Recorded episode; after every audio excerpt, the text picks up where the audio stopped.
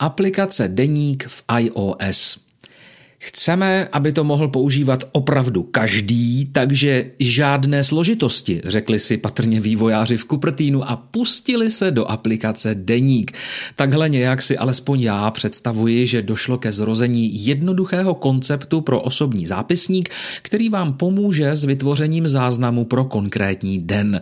Jak jsem tedy s aktuální podobou této aplikace spokojený? Splnila má očekávání a budu ji i nadále vůbec používat? Na poslední otázku mohu odpovědět bez váhání ano. Deník mám v úmyslu využívat, ale rozhodně to nebude denně. Čas od času přidám zápis, zejména podle toho, co aktuálně prožívám a chci zaznamenat. Na nějaké notifikace, které mi potřebu zápisu budou připomínat, nejsem příliš zvědavý, ale umím si představit uživatele, kteří si z této činnosti budou díky tomu ochotni udělat svůj rituál. Dobře jim tak. Během prvního spuštění vám aplikace nabídne takzvané návrhy na psaní deníku. Podle informace v popisu funkce jde o připomenutí témat, o nichž můžete psát a vztahují se například k navštíveným místům nebo pořízeným fotkám. Z toho plyne, že si aplikace vezme obsah z různých zdrojů ve vašem iPhoneu a ty nabídne jako doplněk k obsahu, který vytváříte.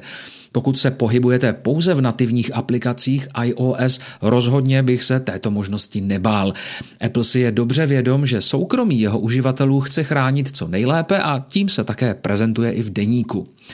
Při tvorbě samotného záznamu se vám kromě vygenerovaných doporučení zobrazí také historie, kde najdete výběr své nedávné aktivity v telefonu.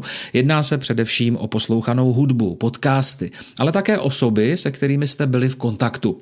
Pokud chcete mít své záznamy opravdu pestré, doporučuji nechat návrhy v deníku aktivní, respektive teprve díky této funkcionalitě mi vlastně dává samotná aplikace smysl.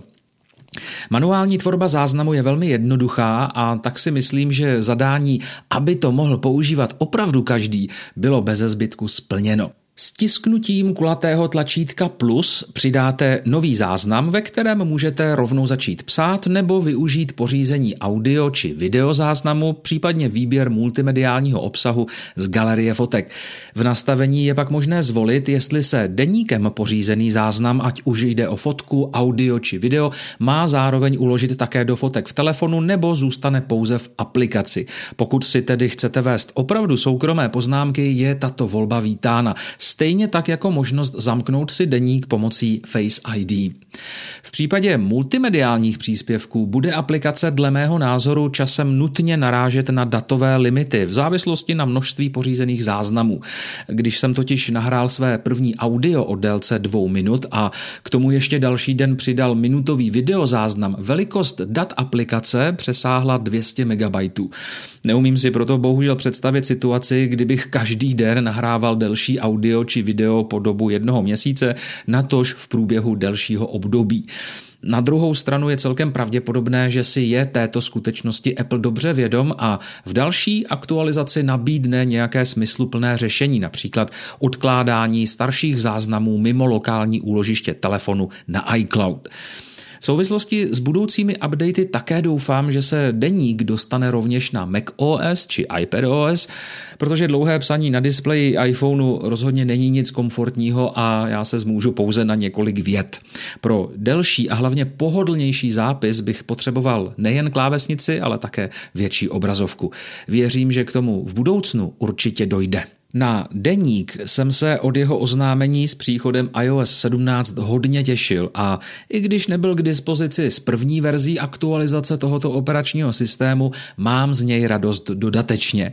Moc rád si do něj budu evidovat zajímavé výlety, návštěvy a další akce, na které bych si jednou chtěl vzpomenout.